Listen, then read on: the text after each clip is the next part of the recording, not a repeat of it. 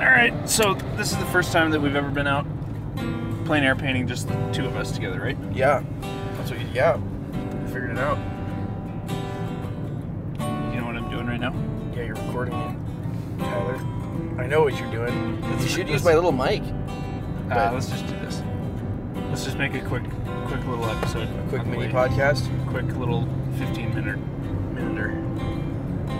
Okay, so we've been out painting around Paradise Valley all day today, and we're going back to Chico right now. I'm here with Ken Yarus, and I don't know. How do you feel about the day? I feel good. I got, I think, five paintings done with a good break in there. With a little pizza break, a little hot spring break. Um, and the days are getting longer, so that's nice. But we got good weather. The wind wasn't crazy. There's a lot to be thankful for.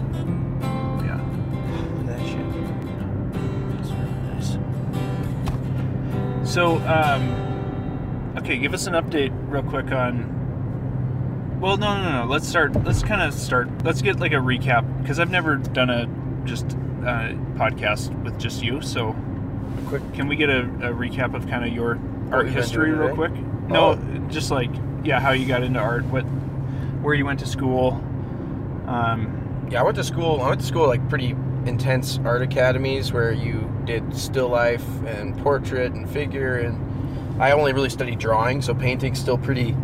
Um, it's kind of a mystery to me. I'm unlocking, but drawing is so important. So I'm really thankful I had the training I did, and I think I'm still always trying to push past it. yeah. But I found out living in New York City that like I hate cities and I hate people a little bit more than I thought I did. So like landscapes are this natural happy place for me after those experiences. I have to cut in and say I don't think that you hate people because you talk to every single person, every stranger that that ever comes into our well, into these trips that, that we're on together. But well, I you're definitely the most talkative and, and friendliest person of of the of the bunch of okay, us. okay. I hate masses of people.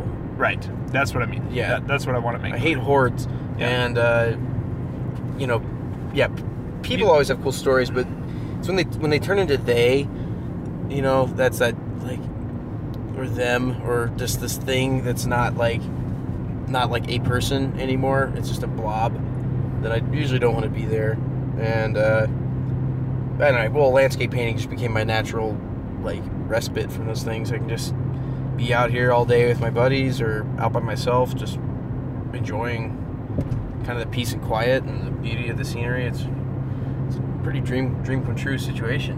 Yeah.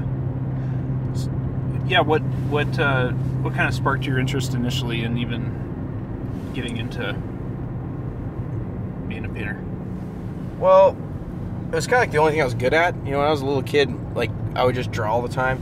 Yeah. I'd have huge temper tantrums and stuff if I couldn't draw before school, and I just would get in trouble for school for drawing letters instead of writing them and like doodling Wait, and for like, drawing letters. yeah, I remember that being like a criticism they gave me. Like you couldn't like Like, like you were making like big block letters. Yeah, like like kind of like the medieval like illumination, like just like I wouldn't be able to draw like the dog slept. Like it'd be like the, and you start like going all nuts with the letters, and you know, it was just more fun, and I, I kind of stuck with me, I guess. Like, your teachers got upset about that. yeah, it was like that was like pretty they're, early. They're like, this guy's wasting. Yeah, yeah, like, like instead of be like writing, you know, like school's all about production and like you know Yeah. getting done on time, and like so I'd be over there just completely having a blast, working on, you know, like a small sentence, to, like underlining and bolding, or you know, like there's so many Yeah. ways you can have fun with just letters, but they didn't want that, or that wasn't the mission, so I got in trouble. But it was a kind of those early signs that like maybe art was a pretty cool thing for me. Okay. Did and you- then when was the first? Tell me about the first uh, piece of artwork that you ever sold. Do you remember? Mm, well, I one experience. I guess the experience I remember most from like selling something is I was listening to this talk about business from uh, like a business mentor of mine who, well, I didn't know at the time. He was just giving a talk on it. Now I'm in high school. I had a piece in a little local museum where the talk was held. And at the end of the talk, I decided to saddle up and see what would happen and ask him what he thought of my piece. And he's like, "Oh man, wow, you did this, and you're only how old are you?" And then it's like, "All right, well I'll buy it. How much do you want for it?" I said, uh, twenty dollars. He's like, all right, awesome, I'll take it. And I was just like blown away that he would even say that. Like the whole thing was surprised me. And he's like, but also I would have paid triple that. And then Oh, like nice. walked away.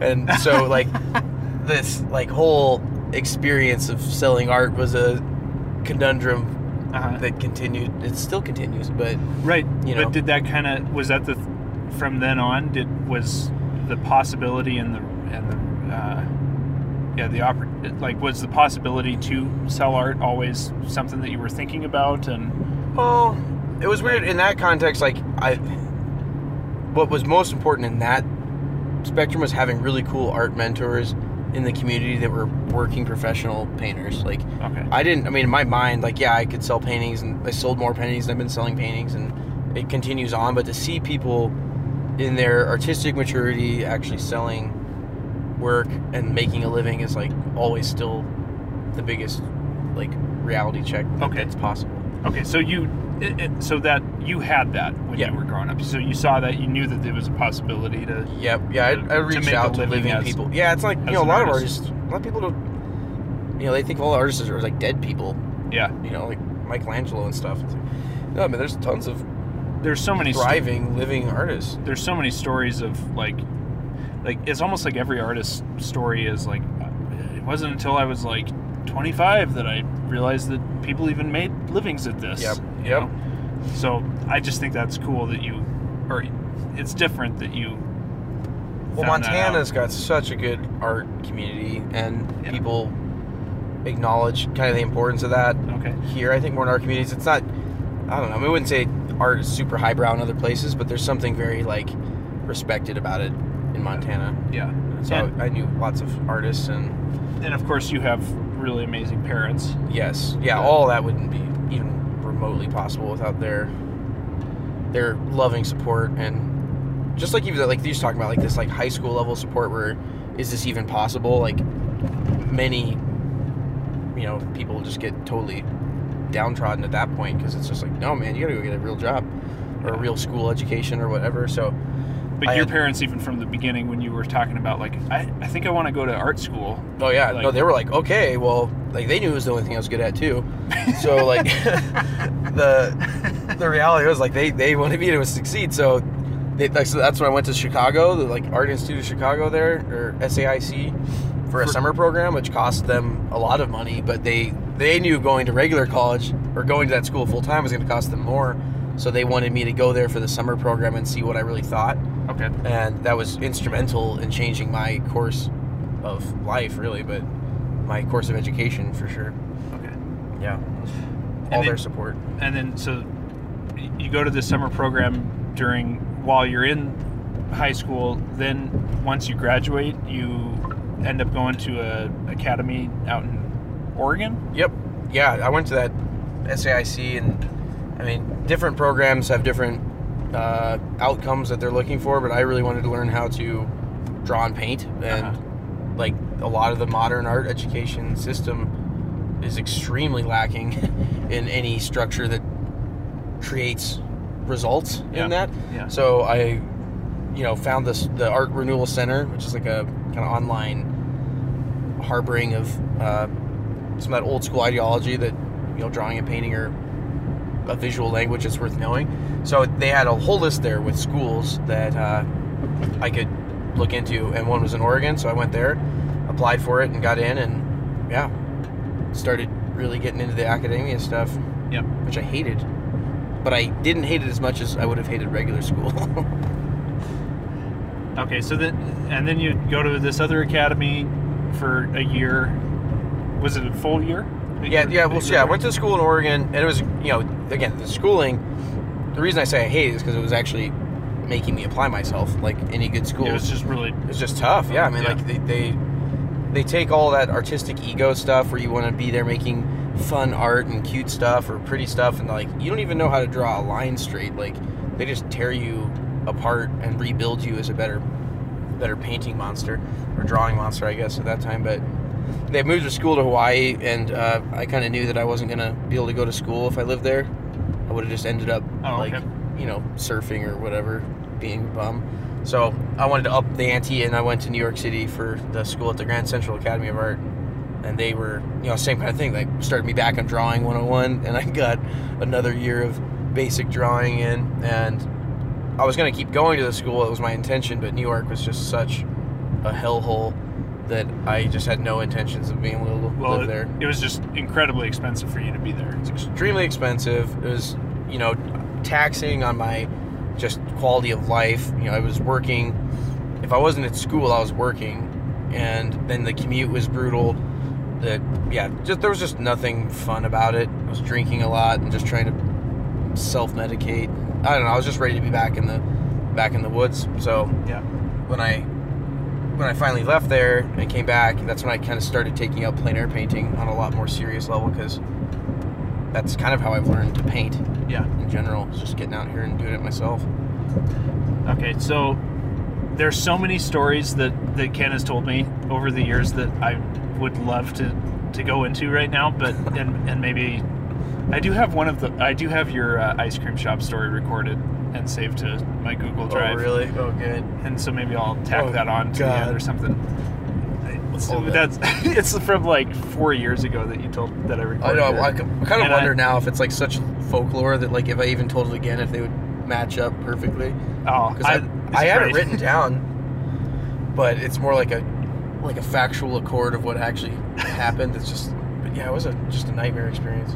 Anyway, yeah, lots of good stories from New York, but not yeah I, so i've absolutely loved hearing those stories but i do want to jump ahead to kind of right now what's going on in your life um, you've been professionally painting now pretty much full time for the past three two or three years Well, I mean, it's a bit, yeah. I mean, I moved back to Montana from Oregon three years ago, coming up this June, I think. So when I came back, I was able to kind of quit all my jobs and start anew, and just really started focusing on painting wholly. So yeah, I guess it'd be about three years. But I was doing shows and gallery stuff and all that for a couple years before then. I mean, I'd probably be like six years or seven years now. But it was part time. I was working other jobs and you know but you know, I had a professional reputation, but it just wasn't really wasn't all I did.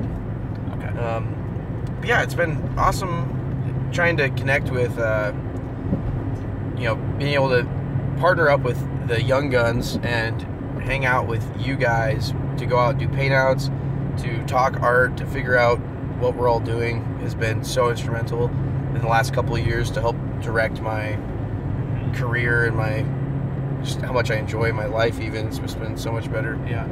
Do you ever have anybody uh, like messaging you emailing you asking for critique and advice and uh, you know like that are starting out with painting and and what what what little thing do you think that you've learned over the you know past several years what what's the thing that you would pass on to to somebody Oh yeah, the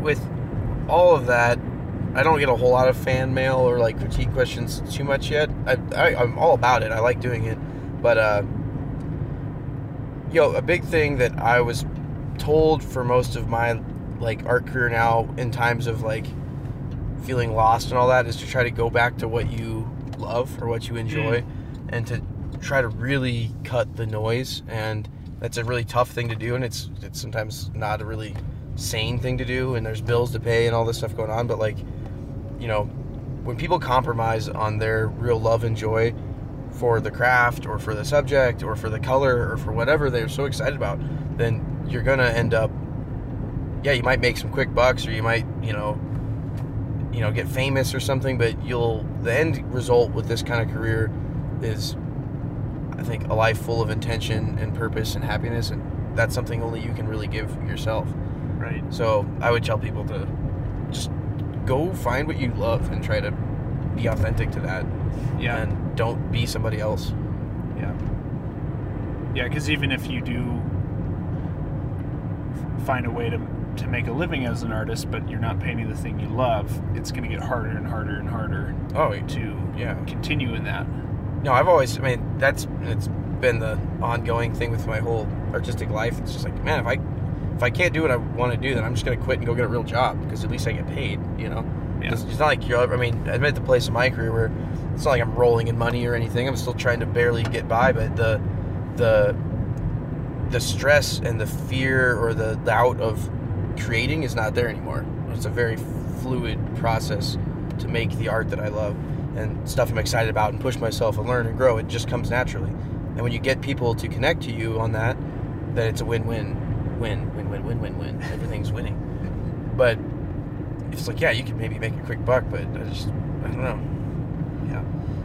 Yeah, yeah, I can make a quicker buck doing lots of other things, like fencing or something. I don't know. I'll, I, uh, I don't entertain it too much anymore. I don't. I used to always talk about quitting and doing something else, and for the last couple of years, after really doing it professionally and being like accepted and rewarded for it, it's been like I don't want to do it. I don't want to quit anymore. So I tell people also to not quit. Maybe it took some courage to not quit. Mm. That's a really good piece of advice. Yeah, it's tough stuff. That's fun stuff. Like right. we're about to go sit in the hot spring and lay around and We're, we're just pulling into Chico, but right before we started recording, could will you give just a retell a quick story of, of what just happened right before we started recording? well, right before we started recording, we've been flying down the road for quarter mile, and I'm thinking there's this group of deer on the side of the road, and I'm thinking, oh great, you know Tyler's slowing down, and hey hey hey hey hey hey, it's like oh yeah, there's deer, there's deer. No, it was that Tyler's painting flew off the back of the car and landed miraculously on the right side up. So Tyler here is gonna have to have an extra cheers for his good fortune because yeah, he almost lost a really beautiful plein air piece to the dirty gravel roads of Montana. I'm sure that's not the first time that's happened to you, Tyler. That isn't. you, do you remember that that happened? That happened up near your house. Though you threw a painting off the roof of the car? Yeah, I Oh, from the barn? Oh no, you didn't paint it that one. I don't remember when it was, but I think it was. Yeah, it happened. It happened right close to your house. Anyways, Yeah, well, boys and girls, just watch those. The roof of your car. I mean, the roof of the car had the. oh my gosh, yeah. it's eating today, my cell phone tonight. I didn't know where my cell phone was for.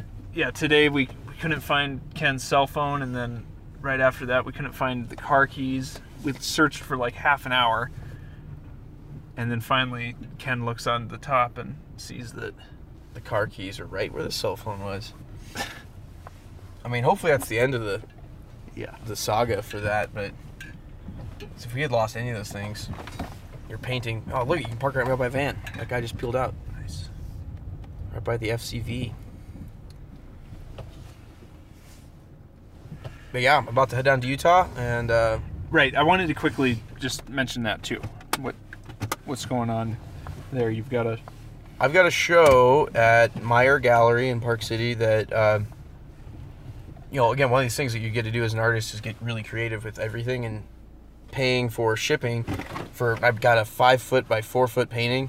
That's not including the like ten inches of frame that's on both sides of it. Thing. Well, on, you know, it's not a ten inch frame. It's a five inch frame, but it it adds ten inches to the thing. So being able to throw that in the mail, it's not something you just pop in a box and send away. It's a crating thousand dollar shipping Yeah. charge. So I looked at what it takes to drive down there. It's going to be you know seven hundred bucks in gas to go there and back. I got to go hang out in the desert, get out of this snowy, cold part of the world for a while. So I'm about to take off on a little voyage for you know taking care of the business. Ken has the most awesome white. Is it called a Sprinter van? No, Sprinter vans are those cool Mercedes ones. Okay, what's like- what's this cargo van? Yeah, it's just like a, a express van. They're And you've souped it up. You give it a lift. yeah, I've got Like little knobby tires on there, and well, it's all- it's all wheel drive, so that's one of the cool things of it, and also not cool things about it. But it, yeah, it goes it goes all the cool places. You put a platform on the top of it, so you can paint standing on the top of the van. Yep, I could sleep up there, paint up there. Yeah, it just opens up. You've Part of got the a- vehicle You've got a has. bed on the inside. Yep, got a little modular bed, Um, plenty of storage, and I've got seats I can take in and out of it. And but yeah, I mean for right now, it's it's completely filled to the gills with paintings. Like most people couldn't right, haul this stuff around in their their car, and then sleep in it. right. and then go up a four by road and then camp on the roof and paint. I mean, I don't know. It's it hasn't been without its challenges, but it's really been something that I've, Yeah.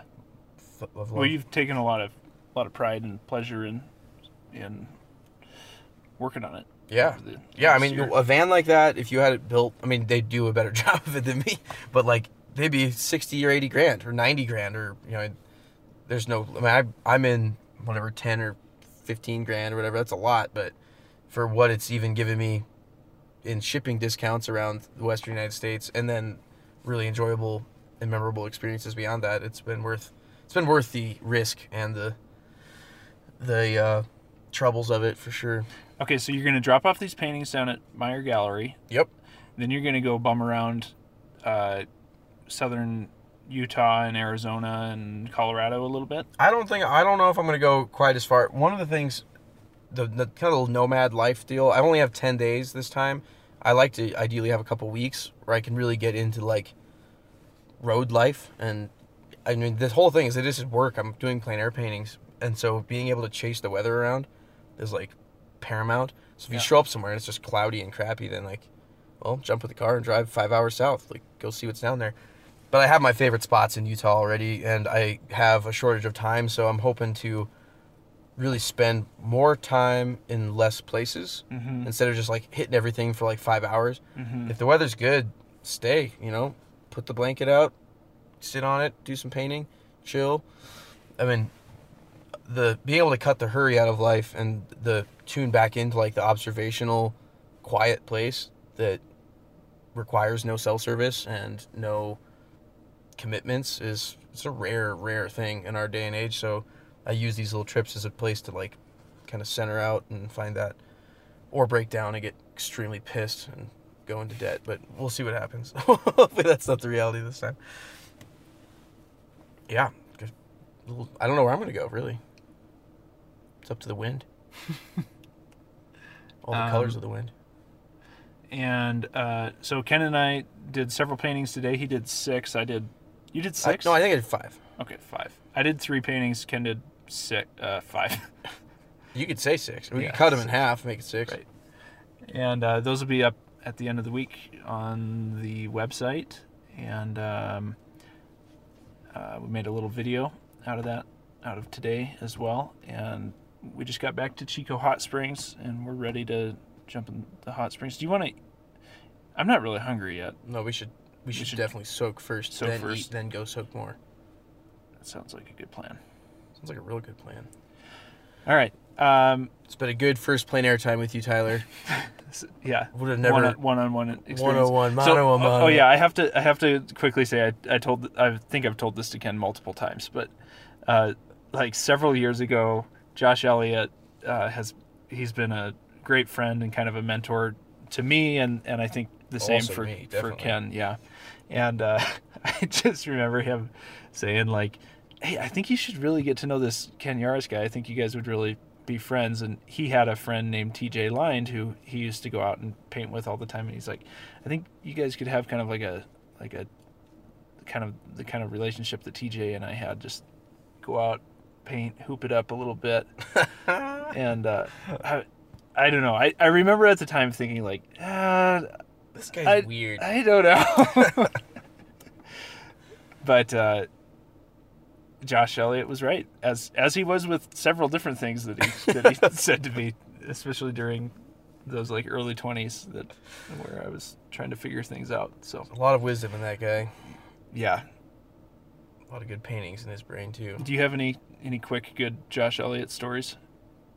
Mm, well, none I really want to tell to the wide world web.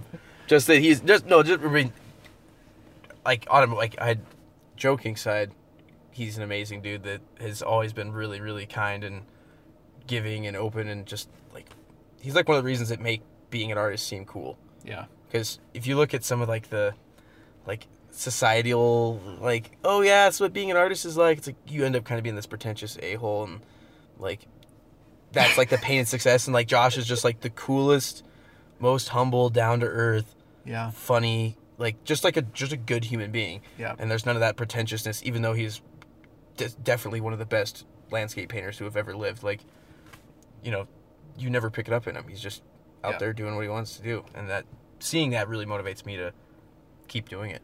Yeah. He's awesome. Big hero. I, I just want to get more stories from you, but maybe I'll just tack on the ice cream story. Oh, God. We'll we'll do more sometime. Don't worry, Tyler. This is just the, one of the first times we plan paint together. Yeah.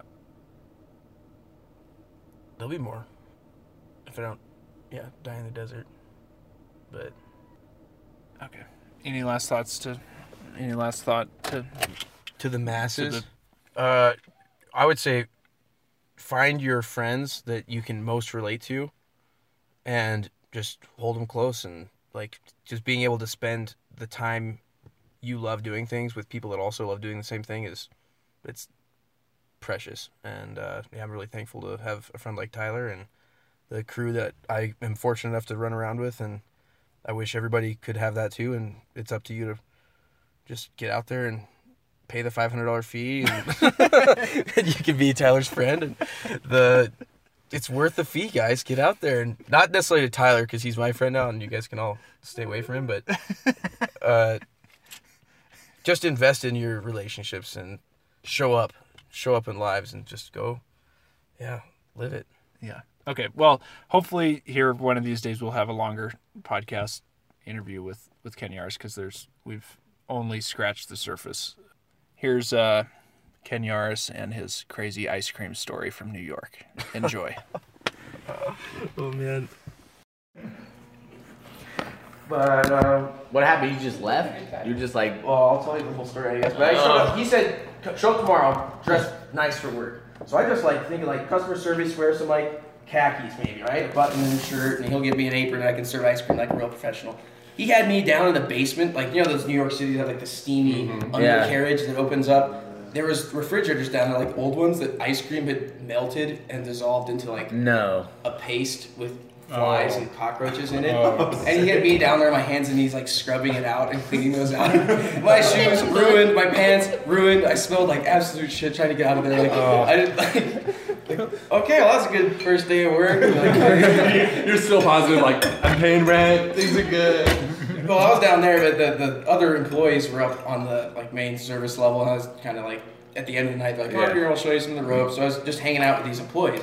But the one girl that I kind of talked to originally was the one working, and she, she had this like PTSD kind of thing about her, like just traumatized, and you could tell she just like hated her job and hated everything, but she wasn't really being like open about it because we we're the new people.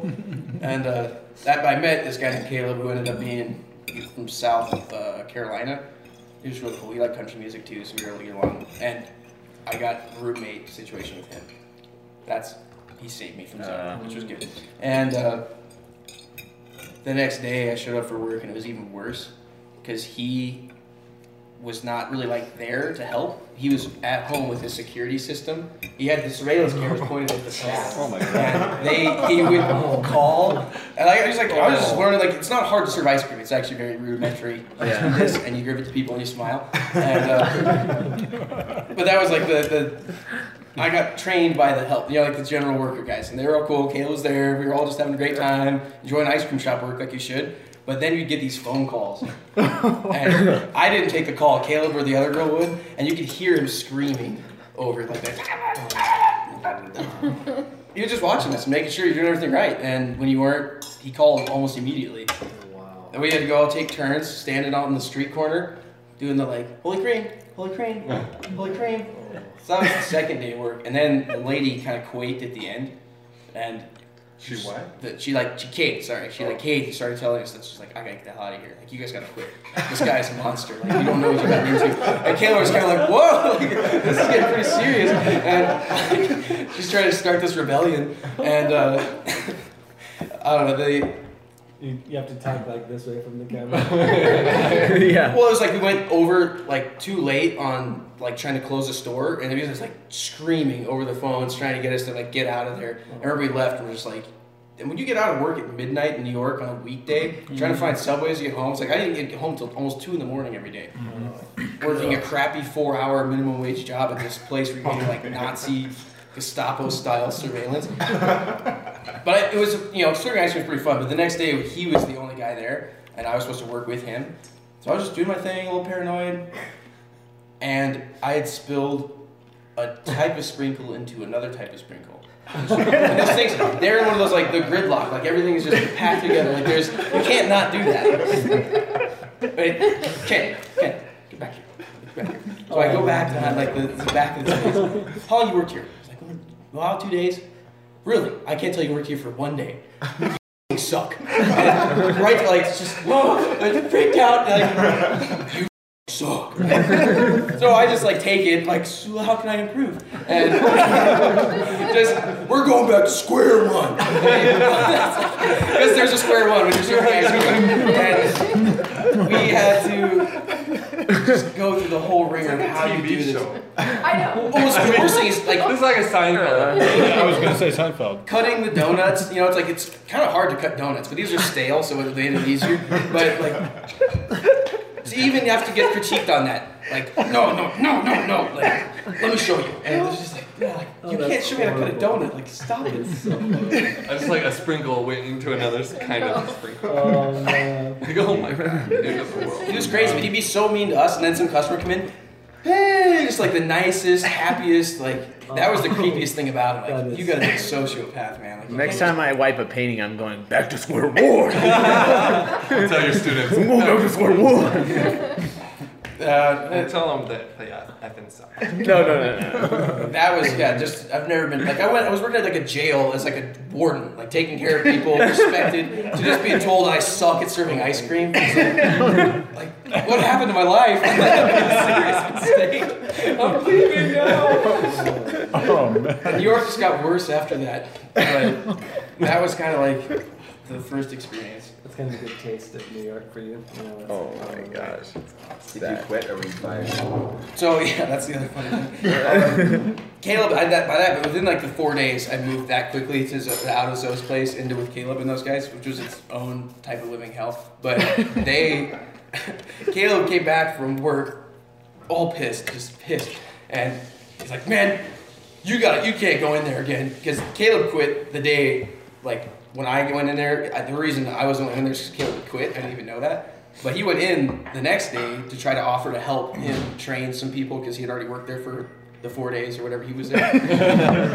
and uh, because the other chick that had worked there quit also. So he was like way undergunned because they, like Caleb and her did the whole like, we're out of here thing. And he probably doesn't understand why. Well, yeah, I was just like, I need this job so bad. Like, good luck, guys. Well, Caleb went in to help him train, and when that girl quit, she like ratted Caleb out. This, we just hate you. You can't run a business like this, and we're all quitting because you're a monster.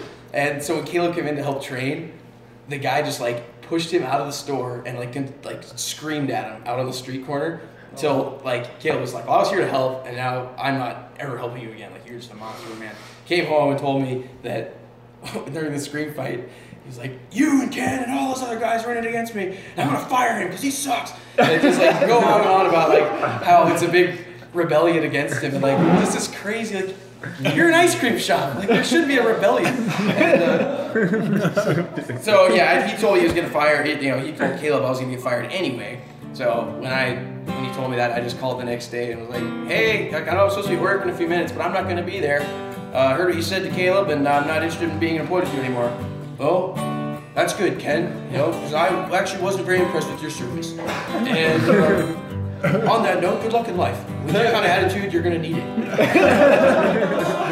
and I just hung up. That was the end of it. And I never got paid. Caleb never got paid. Oh, It was That's brutal. And you cleaned all that ice cream for nothing. ruined my hairdress pants. And, yeah, it was. You probably paid to be there. Yeah, no, yeah, That- the amount of time and subway fare and everything else I was doing. Ugh. Oh. Oh. We were gonna pick it outside, and we're like, it's not worth it. Like, Yeah. Dude, the story's worth it. Yeah. It is. That's a good story. That is. Write it down and sell it. I do. I have it. I, I went home after all this stuff happened. I was like, Oh, really?